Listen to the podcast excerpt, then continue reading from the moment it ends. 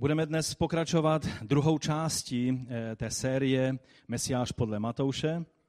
Dneska už je to 12. díl. A jak vidíte, eh, tak eh, to téma je, že jste blahoslavení. Je to, je to téma, které je nádherné, ale jak uvidíte, tak taky má určitá úskalí, abychom je správně pochopili. Filip Jensi, to je autor, kterého velice mám rád a některé knihy, jak jsem objevil, tak jsou přeložené i do češtiny. A jedna z knih se jmenuje Ježíš, jak jsem ho neznal. A on, když v té knize píše o té páté kapitole, o kázání nahoře, které se budeme věnovat a začínat dnes se tak nějak dívat na, na eh, toto kázání Ježíšovo, tak on tu kapitolu nazývá Štěstí mají smolaři. A možná uvidíme, že, že něco na tom je. Ale dřív, než se k tomu dostaneme, tak bych chtěl splnit ještě jednu milou povinnost a tak bych chtěl říct, že dnes je tomu přesně 34 let, co jsme s Felicí stáli na Městském národním výboru, tady v Českém Těšíně a slibovali si věrnost. Tehdy nebylo možné to udělat v křesťanském centru, protože tehdy jsme se scházeli po domech. A tak eh, jí děkuji za to, že to se mnou táhla těch celých 34 let a jsem vděčný za ní jako boží dár do mého života. Takže jenom tolik. No a teď už povstaňme a budeme číst biblický text Evangelia Matouše z páté kapitoly od začátku. Když spatřil zástupy, vystoupil nahoru. A když se posadil, přistoupili k němu jeho učedníci. Otevřel ústa a učil je. Blahoslavení chudí duchem, neboť jejich je království nebes. Blahoslavení plačící, neboť oni budou potěšeni. Blahoslavení tiší, neboť oni dostanou zemi do dědictví. Blahoslavení ti, kdo hladovějí a řízní po spravedlnosti, neboť oni budou nasyceni. Blahoslavení milosrdní, neboť oni dojdou milosrdenství. Blahoslavení čistého srdce, neboť oni uvidí Boha. Blahoslavení ti, kdo působí pokoj, neboť oni budou nazváni božími syny. Blahoslavení ti, kdo jsou pro následování, pro spravedlnost, neboť jejich je království nebes. Když vás budou tupit a pronásledovat a mluvit pro vám, proti vám lživě, všecko zlé kvůli mně, jste blahoslavení. Radujte se a jásejte, neboť hojná je vaše odplata v nebesích, Vždyť takto pronásledovali proroky, kteří byli před vámi. Pane, my tak prosíme, aby si požehnal svému slovu v našich srdcích i životech. Kež se tvé slovo stane tělem v nás, skutkem v nás. Kež přinese to ovoce, ke kterému je posíláš. O to tě, Otče, prosíme ve jménu našeho Pána Ježíše Krista. Amen. Amen. Můžete se posadit? Takže dnes se začínáme dívat na první z pěti Ježíšových promluv, jak nám je zaznamenal eh, Matouš. A hned ta první promluva je ta nejdůležitější a je to takzvané kázání nahoře. Je to vlastně takový Ježíšův program. Je to eh, jeho veledílo je vlastně nejucelenějším vyjádřením principů, na kterých stojí království boží, které oznámil nejdříve předchůdce pána Ježíše Jan Křtitel a pak samotný pán Ježíš.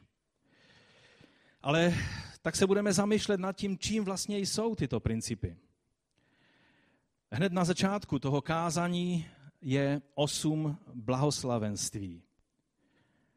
Jejich osm, i když devětkrát je tam použito to slovo blahoslavení jste, protože ten poslední eh, krát je to slovo použito ve stejné věci, eh, která se týká toho osmého. Takže osm blahoslavenství nebo požehnání. A tak máme otázku před sebou. Je to nějaký nový zákon, který nám je dán novým zákonodárcem, kterým pro nás je teď Mesiáš a už není Mojžíš? Ustanovil eh, Mesiáš, Pán Ježíš, nějaký, nějaký nový eh, zákon, kterým zrušil ten předešlý? Jsou to požadavky, které musím splnit, abych mohl mít věčný život? A nebo je to popis a oslava toho, co se projevuje, nebo jak se projevuje boží působení v životě věřícího? Nebo tak trochu obě věci?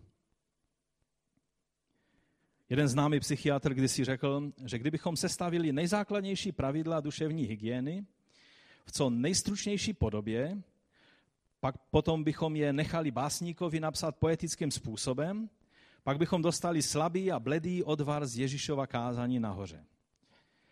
Je to sice pravda, ale jak eh, se na to podíváme trošku blíže, tak zjistíme, že tak trochu si nevíme rady s těmito Ježíšovými slovy.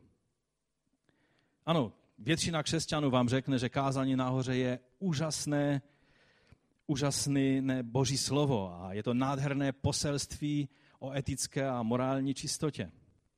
Ale když se chcete pak dozvědět, jak prakticky žijou všechny tyto požadavky svatého a živého Boha, tak nejsou schopni odpovědět, protože jsou tam věci, které kdybychom skutečně měli naplnit tak, jak jsou napsány, tak nejenom život tam těch křesťanů by se musel změnit, ale život každého jednoho z nás. Úplně rozorat bychom museli své životy, své priority, své způsoby jednání. Je to otázka, jak tomu rozumět. Ne každý je tak upřímný jako Filip Jensi ve své knize, kterou jsem už tady eh, oznamoval, Ježíš, jak jsem ho neznal. V tom popisu těch rozpaků, které prožíval ve svém životě ohledně kázání nahoře. V té kapitole, kterou jsem eh, vám říkal, že nazval tak eh, zvláštně, blahoslavenství, dvojtečka, štěstí mají smolaři, tak on píše takovýto úvod k této kapitole. Kázání nahoře mě během dospívání pronásledovalo. Čítal jsem knihy jako In His Steps, čili v jeho šlepějích od Charlesa Sheldona, jinak je to skvělá kniha, když ji máte možnost si přečíst, tak si ji přečtěte. Pokaždé jsem pak slavnostně přísahal, že budu jednat tak, jako by jednal Ježíš. A návod jsem hledal v páté až sedmé kapitole Matouše. Jenže co si počít s takovými radami? A teď tady mluví některé dost prostořeké závěry a já přečtu jenom některé z nich. Mám nabídnout gengu motorkářů z naší školy, aby mě stloukli? Vytrhnout si jazyk, jakmile na bratra vypálím příkré slovo? A to tam mluví ještě některé víc prostořeké příklady. Jednou jsem se cítil tak usvědčený ze závislosti na hmotných statcích, že jsem kamarádovi daroval svoji unikátní sbírku 1100 karet s portréty hráčů baseballu, včetně originálního Jackie Robinsona z roku 47 a Mickeyho Mantlia z prvního roku kariéry. Nám to nic neříká, ale jemu to říká hodně samozřejmě. Za své sebezapření jsem očekával božskou odměnu.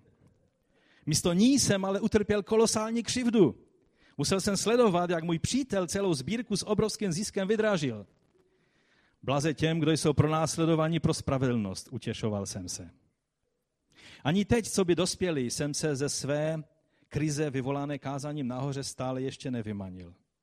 I když jsem se je občas snažil mávnutím ruky přejít, co by retorický výstřelek, čím více se Ježíšem zabývám, tím více zjišťuji, že to, co tu říká, je jádrem jeho zvěsti.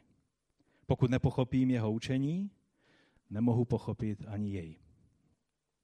Myslím si, že Filip Jansi to řekl velice přesně. Jak tedy přistupovat ke kázání nahoře? První křesťané víceméně přijali toto kázání jako, Ježíšo, jako eh, Ježíšovi doslovné požadavky na život pro každého svého učedníka.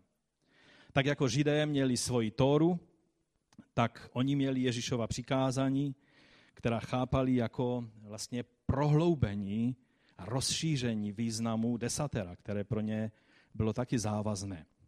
Mnozí dnešní křesťané k tomu přistupují tak trošku víc tvůrčím způsobem v dnešní době.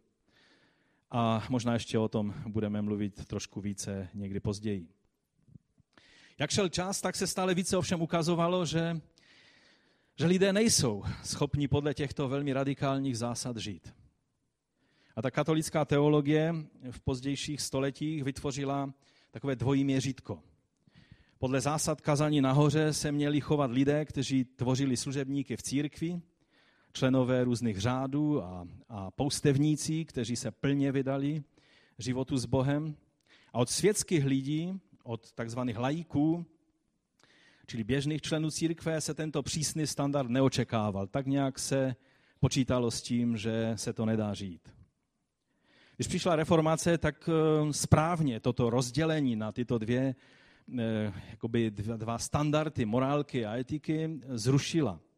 Ale například Martin Luther přistupoval ke kázání nahoře jako k tak radikálnímu představení božích požadavků, že nás to jednoduše má jenom donutit k tomu, abychom volali po milosti. Někteří teologové mluví o Ježíšových požadavcích, že platili doslovně a do písmene, samozřejmě, ale jenom pro tu generaci učedníků, kteří chodili s Ježíšem po této zemi. To bylo jakoby takové završení zákona. Oni věřili, že, že aby zákon mohl být zrušen, tak Ježíš ho na, tom, na tu krátkou dobu tak nějak eh, radikalizoval, aby ukázal, jak je svatý a jak je, jak je úžasný a, a, a pak ho zrušil. Haleluja, my žijeme v období milosti, takže nás se už to netýká. Zajímavá teologie. Dosti populární v dnešním čase. Takže když se pak eh, takoví křesťané vyučení tímhle přístupem dívají na kázání nahoře, tak se jim hodně líbí a, a vidí v tom tu čistotu Ježíše a, a, a jeho svaté požadavky a, a tak díky Bohu, že já nemusím podle těchto radikálních požadavků žít. Že je to tak trošku z té jiné doby. Také přece žijeme v úplně jiné době a nejde požadavky, které Bůh měl na člověka v prvním století, um, klást na člověka, který žije v dnešní době, ve 21. století. Vždyť jenom srovnání toho, jaký byl svět tehdy a jak je dnes, ukazuje, že se to tak nedá žít. To je uvažování mnohých křesťanů. Pak jsou další skupiny křesťanů, kteří přišli s vysvětlením, že tyto svaté boží požadavky budou platit teprve v budoucnu. Teď žijeme v dispenzaci milosti a církve. A teprve v mesiánském tisíciletém království, kdy zase bude platit zákon, tak to je ten zákon, který bude platit. A tak zase byli z obliga a, bylo to přeneseno do daleké budoucnosti v tisíciletém království. Dispenzacionalisté mají velice propracované systémy, jak vysvětlovat věci a mnozí letniční eh, tak nějak následují i tyto výklady, takže s těmito názory se můžeme setkat i v našich kruzích. Někteří další si to pěkně oddělili. Řekli, že Ježíšova kritéria platí pro postoj srdce v osobním životě, tak nějak v svém soukromém nitru na všechno říkám amen. Ale v běžném životě, v tom realpolitik Eh, dnešního světa přece nemůže nikdo očekávat ode mě, abych žil podle těchto Ježíšových zásad. Přece musíme být poslušní, splňovat příkazy. Mnozí křesťané tímto pravidlem se řídili v době druhé světové války, němečtí křesťané, mnozí luteráni, kteří v srdci souhlasili amen s každým Ježíšovým požadavkem ale v tom každodenním životě poslušností přece jenom plnili rozkazy. I víme, jak to dopadlo.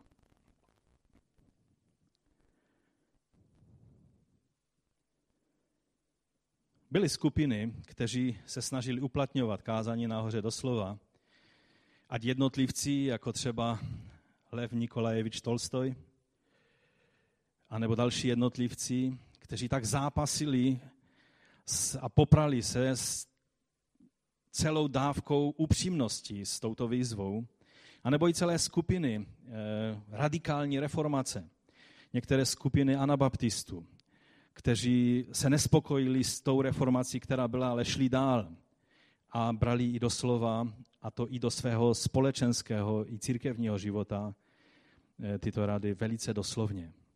Ale i oni v tom nezůstali důslední. I oni museli z mnohých věcí slevit, protože se zdálo, že se nedá žít. Ty všechny věci, které Ježíš nám v těchto kapitolách ukazuje. Toto všechno jen dokazuje, jak radikální Ježíšovo poselství v tomto kázání je. Jak nekompatibilní je království nebeské s královstvím tohoto světa. Myslím, že bych mohl přečíst teď závěr té kapitoly, kterou Filip Jensi píše na toto téma a přečtu ze 120. stránky na závěr eh, těchto dvou kapitol, ve kterých pojednává o, o těch eh, požehnáních a o celém kázání nahoře. A píše takto. Celá léta jsem měl kázání nahoře za detailní program pro lidské chování, který jednoduše nikdo nemůže zachovávat. Když jsem ho četl znova, zjistil jsem, že Ježíš ta slova nepronesl proto, aby nás zatížil, ale proto, aby nám pověděl, jaký je Bůh. Předlohu kázání nahoře je boží charakter. Proč bychom měli milovat své nepřátele? Protože náš laskavý otec dává svému slunci vycházet nad zlými i nad dobrými. Proč být dokonalý? Protože Bůh je dokonalý. Protože tam žije otec. Proč si ukládat poklady v nebi? Protože tam žije otec a štědře se nám odmění. Proč žít bez strachu a bez obav? Protože ten týž Bůh, který obléká lilie a luční trávu, slíbil, že se o nás postará. Proč se modlit? Když pozemský otec dá svému synovi chléb nebo rybu, čím spíše dá otec v nebi dobré dary těm, kdo ho prosí. Jak jsem to jen mohl nechápat? Ježíš kázání nahoře nepronesl proto, abychom podobně jak Tolstoj kabonili obočí v zoufalství nad svou neschopností dosáhnout dokonalosti. Pronesl je, aby nám vštípil boží ideál, který by nikdy neměl přestat být cílem našeho úsilí. Ale také proto, aby nám ukázal, že nikdo z nás tomuto ideálu nikdy neobstojí, nedostojí. Kázání nahoře nás nutí uznat obrovskou vzdálenost mezi Bohem a námi. Každý pokus zkrátit tu vzdálenost nějakou snahou o zmírnění požadavků kázání nahoře jednoduše nechápe jeho podstatu. Nejtragičtějším omylem by bylo proměnit kázání nahoře v další formu zákonnictví, vždyť právě ono by každé zákonnictví mělo ukončit. Zákonnictví, jak bylo zákonnictví farizeů, nikdy neuspěje ne proto, že je příliš přísné, ale proto, že není přísné dost. Kázání nahoře Burácivě nespochybnitelně dokazuje, že před Bohem jsme si všichni rovní. Vrazí i ti, kdo vybuchují vsteky. Cizoložníci i ti se žádostivými pohledy. Zloději i ti, kdo závidí. Jsme na tom stejně zoufalé a zoufalství je jediný stav přiměřený pro lidskou bytost, která chce znát Boha. Padli jsme hluboko pod absolutní ideál a nemáme kde přistát, jedině v záchranné síti absolutní milosti. Myslím si, že to skutečně řekl přesně správně a udeřil hřebík po hlavičce. Toto je perspektiva, kterou chci, abychom zachovávali, když budeme procházet tímto kázáním. Je třeba, abychom v tom všem uviděli svatého Boha, který je, jaký je. Je dokonalý a nic ze své dokonalosti nesleví. Bůh nebude dělat kompromisy jenom proto, že my jsme slabí. Ale On učinil vše, co je potřeba, abychom mohli doběhnout vítězně do cíle. Když pak vidíme svou nedokonalost, tak jak to řekl Tolstoj, jak jsem mu řekl, on se velmi snažil dodržovat zásady kázání nahoře, tak řekl, že to, do jaké míry se tomu ideálu blížíme, vidět nelze. Jediné, co vidíme, je, nakolik se odchylujeme. Vždycky, když se přiblížíme k Bohu, na modlitbách v komůrce, a náš čas v komůrce má být vždycky delší než náš čas veřejných modliteb. To je jeden ze znaků těch, kteří chápou, oč jde. Tam v komůrce z jedné strany vidíme slávu a nádheru svatého Boha a z druhé strany vidíme taky ten velký rozdíl, který mezi námi je. Čím blíž jsme Bohu, tím větší je ona, tím menší jsme my. Ale to nádherné v tom je, že tím více přijatí jím a nezavržení se cítíme. A tak to, tak to je správně. Jedině v takové chvíli, kdy jsme chudí a potřební a zkrachovali v duchu, že to jsou synonyma toho slova chudí v duchu, vidíme tu obrovskou propast mezi naší nedokonalostí a boží dokonalostí, tehdy Ježíš říká, že jsme makarios, že máme štěstí. Dokonce to slovo může mít význam, že, že nám lidé můžou závidět. Že máme takovou kliku, že máme takové štěstí.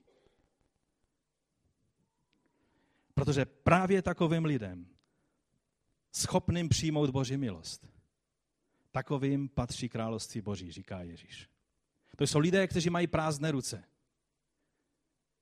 a můžou přijmout Boží milost.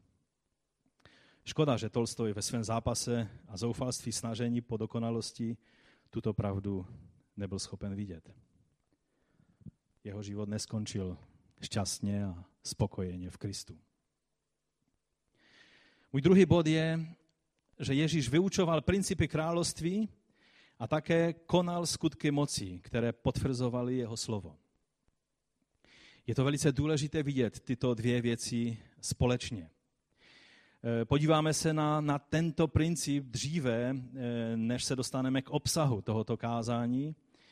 A je dobré, abychom si ujasnili eh, některé velice důležité věci, které nám zde Matouš v této části své knihy sděluje. Jestli si vzpomínáte, tak na začátku studia tohoto evangelia, tak jsme si řekli, že Matouš nepsal jen takovým obyčejným způsobem, že by zapisoval věci, které se v životě Ježíše staly a co Ježíš řekl ale že jeho evangelium, jeho kniha je poselství. Je více vrstvé poselství. Že každý detail v tom jeho poselství je velice důmyslně a skrze pomazání Ducha Svatého nám dáno, abychom porozuměli souvislostem.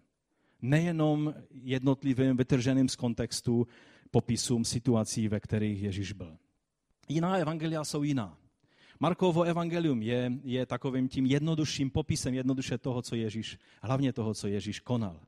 Ale Matoušovo evangelium je velice silné poselství a je dobré si všímat některých, některých uh, nuancí a detailů. Jestli si ještě vzpomenete, tak minule, když jsme mluvili o Ježíši, jak přišlo světlo do Galileje, tak je ve čtvrté kapitole 23. verši je takové zhrnutí toho všeho a e, je tam psáno, procházel celou Galilejí, učil v jejich synagogách, hlásal evangelium království a uzdravoval každou nemoc a každou slabost v lidu. To je zhrnutí toho všeho, co Ježíš v té době konal. Potom, když budeme číst dál, tak přijdeme do deváté kapitoly a tam najdeme téměř stejná slova. Matouš 9.35 je napsáno, Ježíš obcházel všechna města i vesnice, učil v jejich synagogách, hlásal nebo kázal evangelium království a uzdravoval každou nemoc a každou slabost v lidu.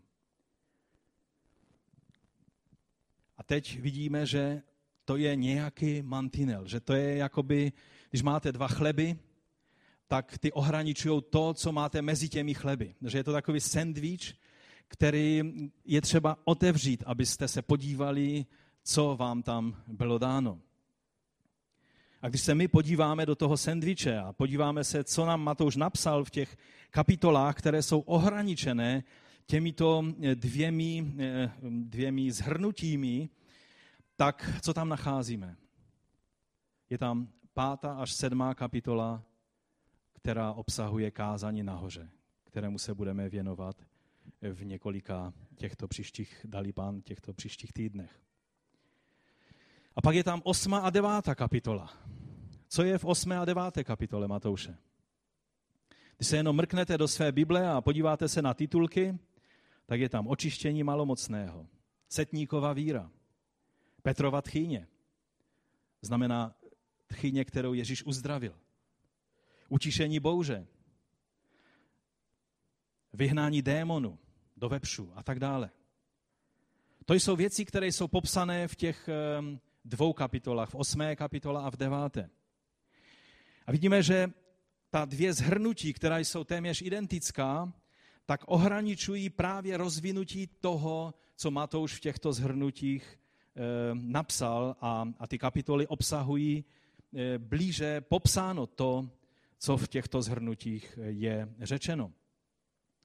Je tam řeč o učení o království, a pak skutky mocí potvrzující jeho království. Proč to, řík, proč to tolik zdůrazňuji? Proč je to tolik důležité? Je velmi, je velmi důležité vidět tuto celistvost, protože my jako křesťané dnešní doby máme tendenci eh, kouskovat věci. Natchnout se jednou věcí a zatím běžet a vynechat ty ostatní.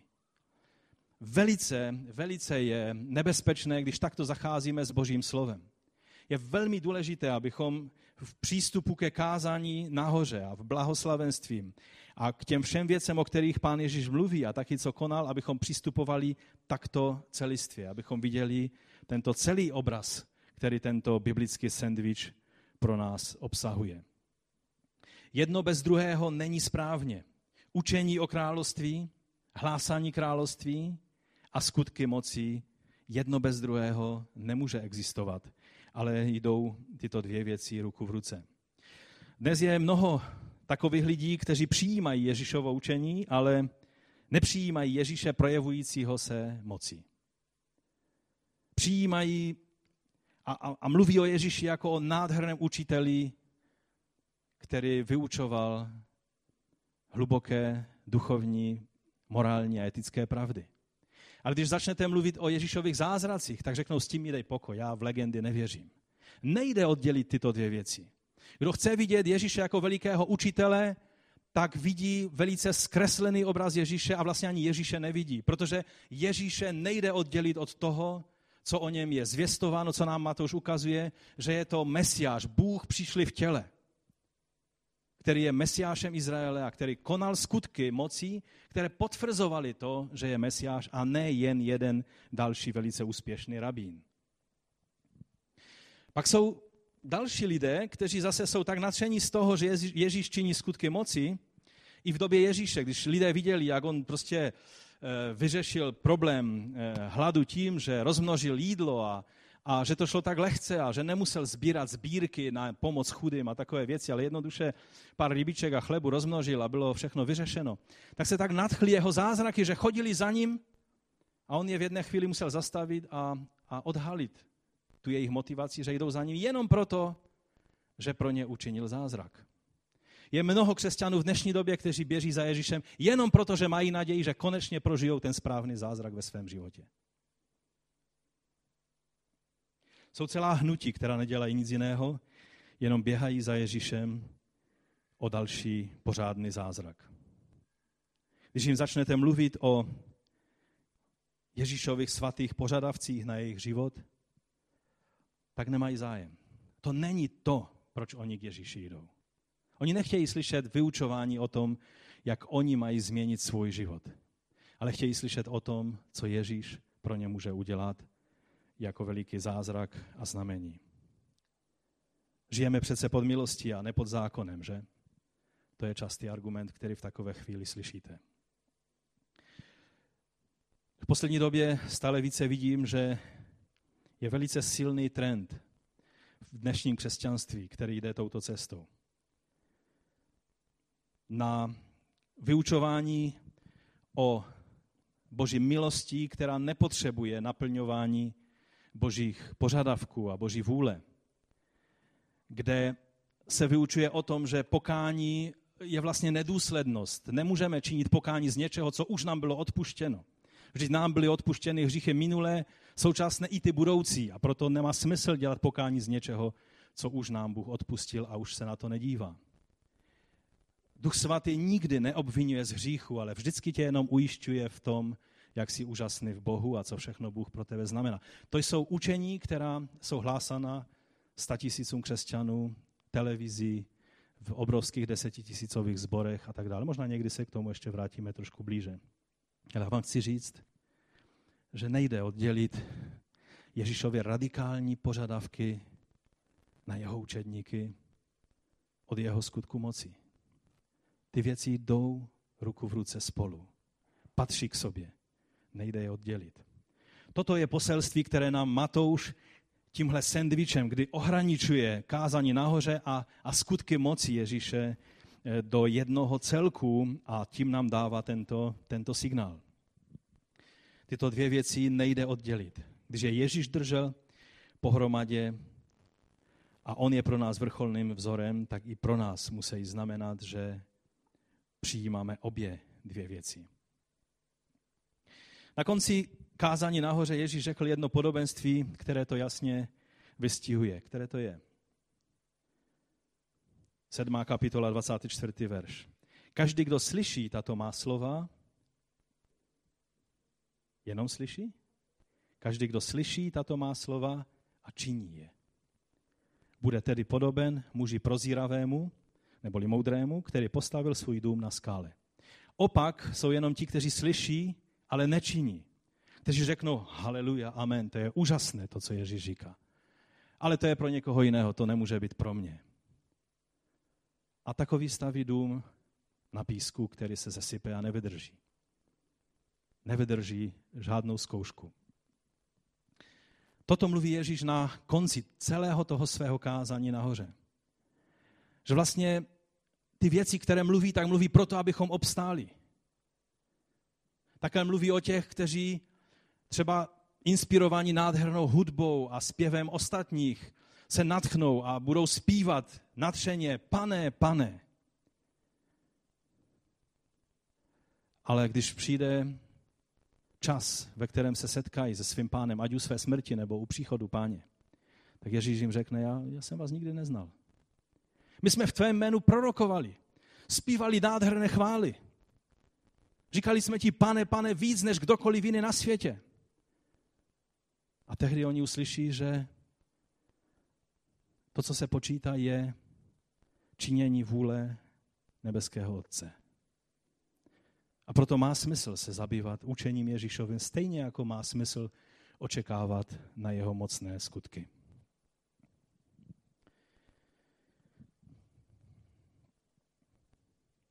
Takže právě toto spojení slov, učení a skutku moci nám také ještě dává najevo další věc.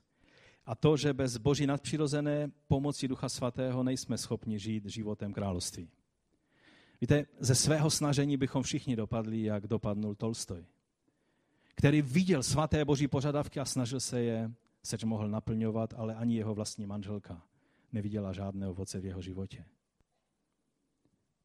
Potřebujeme zmocnění od Ducha Svatého, abychom mohli procházet svým životem ze zmocnění a milosti Boží.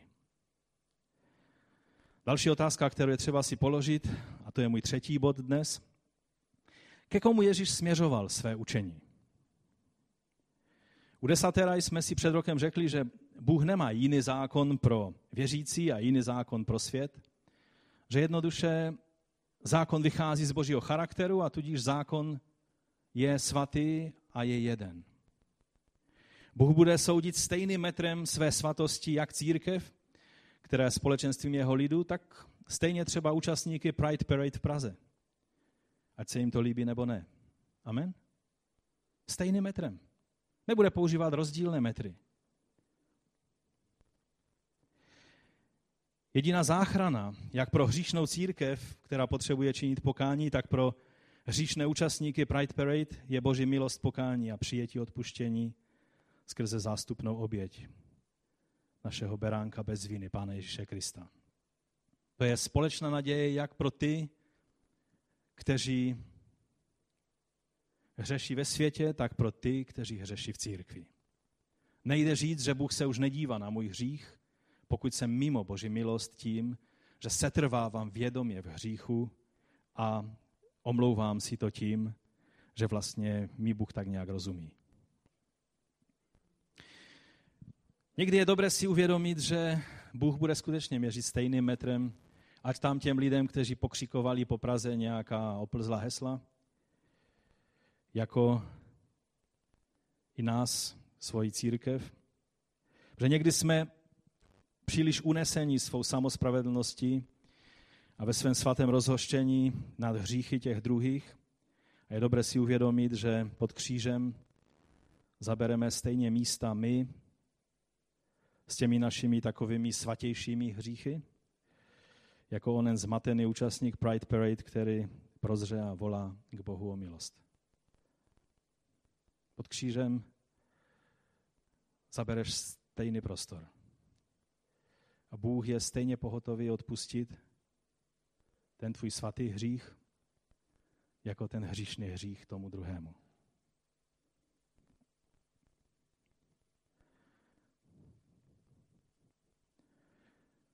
když je napsáno v tom prvním verši, že když spatřil zástupy, vystoupil nahoru a když se posadil, přistoupili k němu jeho učedníci. Otevřel ústa a učil je. Z toho textu nám vychází, že Ježíš vyučoval učedníky. Že? Je to tak. Ježíš se posadil, zdá se, jako by téměř odešel, poodešel od těch zástupů a posadil se, jako bylo zvykem eh, tehdejších rabínů, kteří, když vyučovali své učedníky, tak se vždy posadili a vyučoval učedníky. Ovšem, přítomní tomu vyučování byly i zástupy. Jak to víme? Na závěr kázání nahoře, konec sedmé kapitoly, čteme. A stalo se, že když Ježíš dokončil tato slova, byly zástupy ohromeny jeho učením. To znamená, že ty zástupy, i když Ježíš nemluvil přímo k ním, tak bedlivě poslouchali, co Ježíš vyučuje své učedníky. A spozorovali, že je učil jako ten, kdo má pravomoc a ne jako jejich učitele zákona. K tomu se ještě někdy dostaneme. Takže toto ukazuje, že Ježíš, i když mluvil k těm, kteří byli součástí království, kteří byli jeho učedníky, tak vědomně počítal s tím, že jeho vyučování poslouchají zástupy, které měli z toho požehnání. A to potvrzuje moje hluboké přesvědčení o tom, že toto je nejlepší evangelizace. Když ve zhromáždění probíhá vyučování učedníků o všech úžasných věcech života s Bohem. Když tady na tomto místě mluvíme o tom, co znamená chodit s Bohem, když nemluvíme jenom každou neděli takové nějaké lehké, stravitelné slovo, které prostě je lehce srozumitelné pro člověka, který přijde z ulice. Ale když jednoduše mluvíme o všem, co prožíváme s naším Bohem, a lidé, kteří přijdou a kteří jsou součástí toho zástupu, který je kolem nás, můžou vlastně slyšet, co to ten Ježíš vyučuje ty své učedníky. A můžou vidět, a uvidět v tom to, jakým způsobem Bůh jedná se svými lidmi a můžou zatoužit po tomto životě, obzvlášť tehdy, když vidí, že tvůj a můj život skutečně následuje to, čemu jsme vyučováni. Toto je nejlepší evangelizace, když náš život je v souladu s tím, co učí Boží slovo, a to je oslovením pro každého člověka, který je kolem nás. Takže pojďme tedy se tak trošku podívat na o něch osm blahoslavenství. To je můj čtvrtý bod. Je to osm paradoxů, ale je to jedno poselství.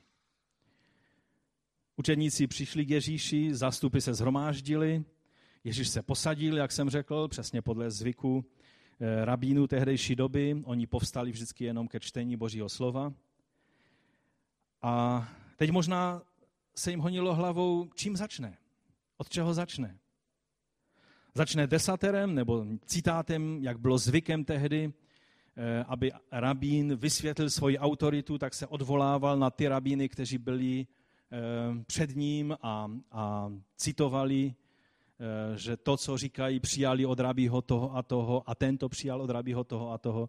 A když bylo možné, tak se dostali až ke Zdráši, který založil celou tu školu, vlastně rabínskou. Ježíš víme, že vyučoval jinak. Ale o tom ještě budeme mluvit někdy příště. A tak očekávali, čím začne. A on je napsáno, že otevřel ústa a učil je.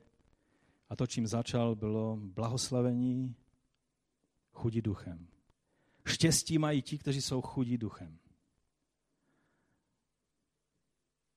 Neboť jejich je království nebes. Bylo to pro ně překvapení, protože chudí lidé, chudí duchem, samozřejmě chudí duchem jsou trošku jiní chudí než ty chudé, které někdy vidíme, kteří prostě rebelují proti celému světu, um, jsou, eh, mají svůj životní styl a, a občas natahují k vám ruku, abyste jim něco dali. Chudí, když o nich mluví starý zákon, a také i když vidíme, jakým způsobem byli chápani, tak to byli lidé, které jejich nouze a jejich vykořišťování těmi, kteří je vykořišťovali, kteří třeba měli lepší na ně metr, třeba i otrokáři, otroky a tak dále, byli to lidé, kterým nezbylo nic než Bůh a oni volali k Bohu o pomoc a byli svojí nouzí a chudobou přihnáni k Bohu.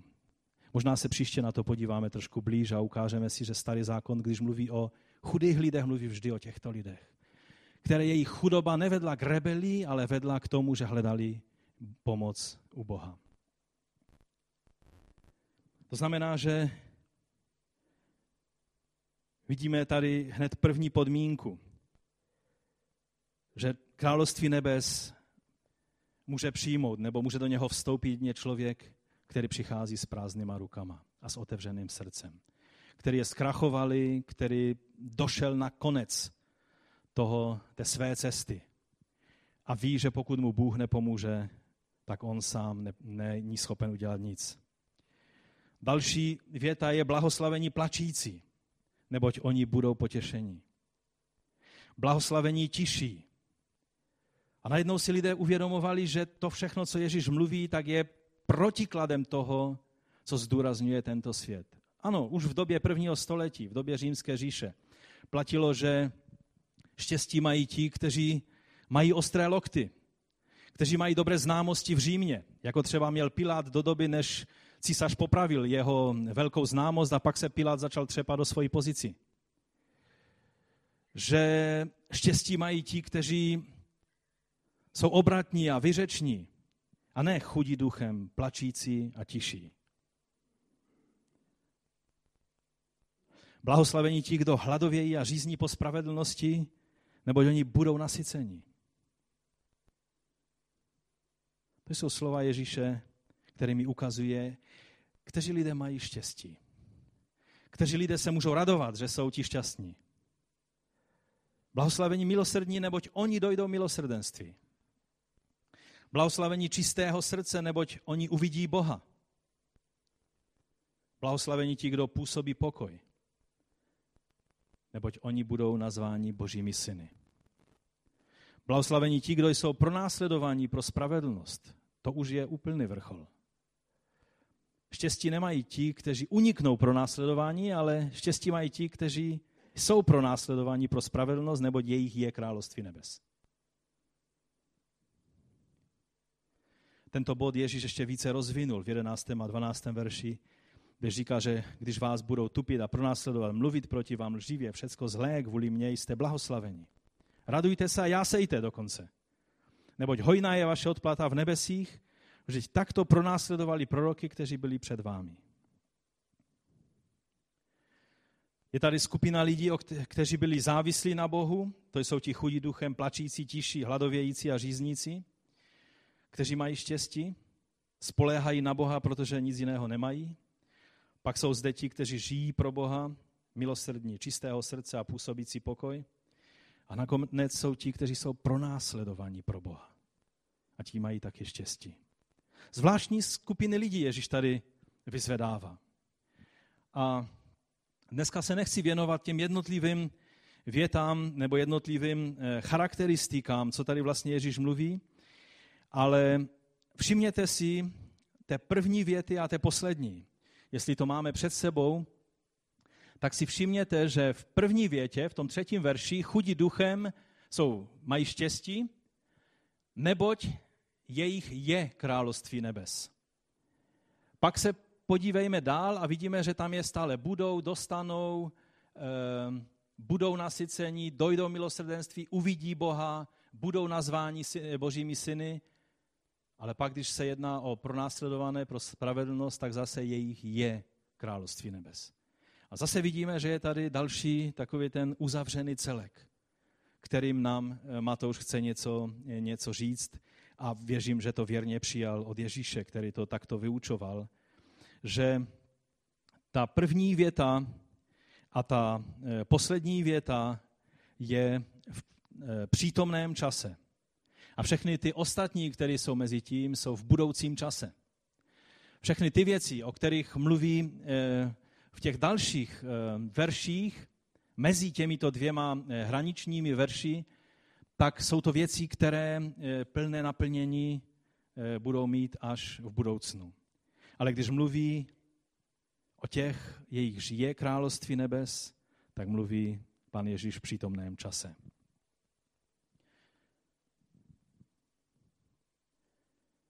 Na konci, jak vidíme, tak zase nezůstává v tom budoucím čase, ale říká zase, že pro následování pro spravedlnost jsou, eh, mají štěstí, neboť jejich je království nebes. Matouš nám tady zase eh, eh, vysvětluje velice důležitou věc, dává nám důležité sdělení. Tato požehnání jako celek jsou požehnáními království. Nejde je kouskovat a dělit. Nejde si říct, tak ty jsi člověk milosrdný a já jsem tichý člověk. Eh, minimálně tady máme jednu rodinu kteří, ve sboru, kteří se jmenují tiší, takže, takže minimálně nějaké ty tiché lidi bychom tady měli ve sboru. A já zase budu ten, který a, a, a ti, kteří jsou v muslimských zemích, tak procházejí pro následování. Nejde oddělit tyto věci. Jsou součástí těch, jejichž jest království nebes. Všechny tyto věci popisují ty lidi, kteří jsou požehnaní a mají štěstí, že jsou součástí nebes. Ne, že teprve bude království nebes jejich, až budou dobře dodržovat všechna přikázání a principy, ale že jejich království nebeské jest teď v přítomném čase. Když přistupujeme k Bohu s prázdnýma rukama, jak jsem řekl, a se srdcem otevřeným, protože si uvědomujeme, že Boha potřebujeme, a spolu s učedníky říkáme, ke komu bychom šli, ty máš slova života. To je ten správný postoj, na který Bůh vždycky odpovídá tím, že přichází se svým odpuštěním a ze svojí milostí. Pak jsme si jistí tím, že Bůh dává takovým lidem své království, které není schopno zničit ani odebrat ani žádné pronásledování.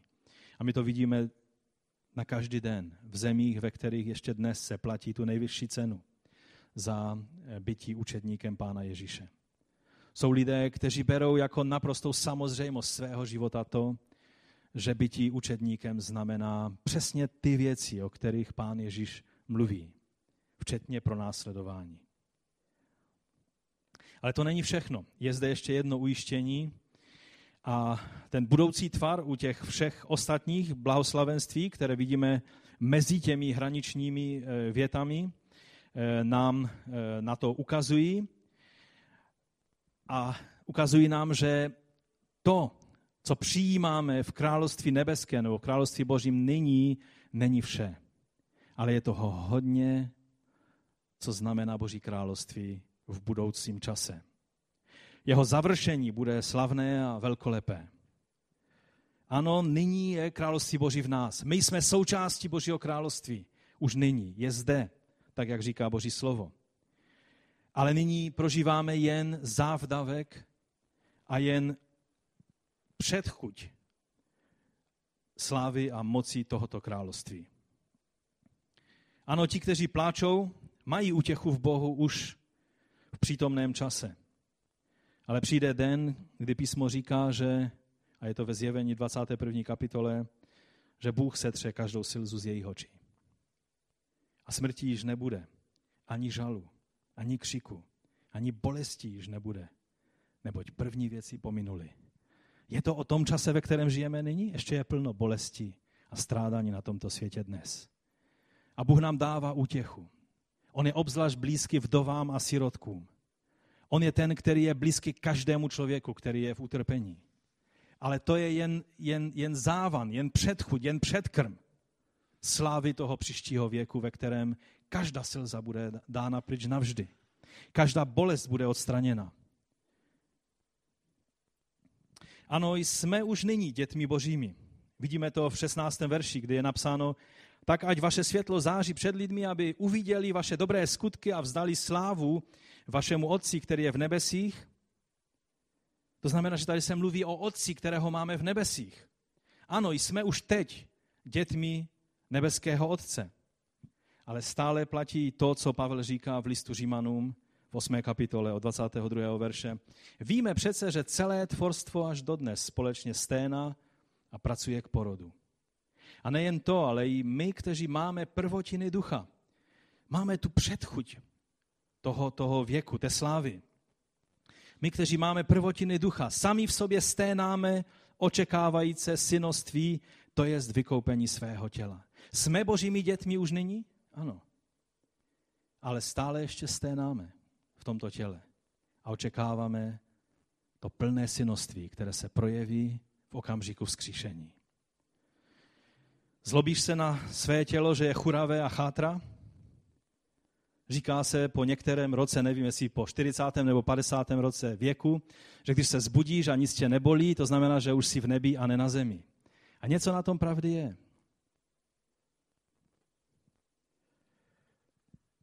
Je tvé tělo nemocné a bolavé? Ano. Často pán zasáhne a uzdraví a, a my jsme vděční za, každé, za každý takový jeho zásah. Ale musíme říct, že častěji tak nějak společně s celým stvořením sténáme. Je to tak nebo ne? Jsme součástí celého stvoření, které očekává na ten okamžik zlomu, kdy království se projeví v celé plnosti onoho příštího věku. A kdy naše synoství, které teď máme v závdavku a, a v, v, tom, v tom e, příslibu, tak se plně projeví skrze vzkříšené tělo. Tehdy dostaneme nové tělo, tělo duchovní, protože je tělo tělesné a tělo duchovní. To tělo duchovní nepodléhá neduhům tohoto věku. A proto Ježíš mluví o tom, jaké štěstí mají ti, ve kterých nebeské království zakořenilo. Ve kterých jeho moc už působí. Protože on věděl, jaké štěstí mají. On věděl, jak jsou makarios, jak jsou ašre hebrejsky, jak jsou požehnaní a šťastní, jak, jak jim lze závidět. Protože věděl, že to, co v nich započalo, je království, které je jako zrno, které roste a které vyroste v obrovský strom. Strom, který má věčné trvání. Když přijde den, kdy každá bolest, každé pronásledování, každý výsměch, kterému možná jsi vystaven teď v těchto dnech, vezmou za své a budeme účastníky toho království, jehož vůni a takové problesky z toho jiného světa můžeme vidět už dnes. A tak povstaňme a vzdejme pánu díky za, za to, že mnohým věcem v jeho kázání nerozumíme, ale té jedné věci, kterou, o které mluvíme dnes, já doufám, že porozumíme. Že on chce, abychom byli takoví, jak je on. A on nejenom chce, ale zmocňuje nás svým duchem svatým. A když padneš a zjistíš, že jsi padl, nezůstavej ležet, ale povstaň, protože věrný je Bůh, který dává milost těm, kteří přicházejí k němu a potřebují pomoc. Není to tak, že počítáme už předem s tím, že můžeme hřešit, protože naše budoucí hříchy jsou odpuštěné. Ale víme, že Bůh je věrný, když padneme a když v upřímnosti přicházíme k němu. Bez nějakých kalkulací a zlehčování té věci. Ale jako zkrachovalí a chudí duchem přicházíme k němu, on tě ujistí, že takových jest království nebeské. On je věrný v tom, že prokazuje milost. On za to položil svůj život. On je ten beránek bez viny, který dal svůj život za nás. Pane, já tě prosím za každého jednoho z nás. Pomoz nám přijmout tuto výzvu, kterou před nás kladeš tímto svým kázáním. Tak jako se cítili neschopní a nemohoucí ti první učedníci, kteří slyšeli tvé kázání, ale cítili, že mluvíš jako ten, kdo má autoritu, tak to mluvit. Protože jsi byl vyjádřením plnosti Boha tělesně, tak i my dnes můžeme vidět, že to, co ty jsi mluvil, mluvíš i dnes k nám. A my to přijímáme a chceme Chceme jít za tím tvým cílem, který si před nás postavil. Chceme, aby víc a víc tvého života z Ducha Svatého se projevovalo v nás. Abychom, když dojdeme do cíle, mohli vědět, že jsme běželi ten dobrý běh. My ti za to děkujeme a chválíme tvé jméno. Amen. Pán vám žehnej.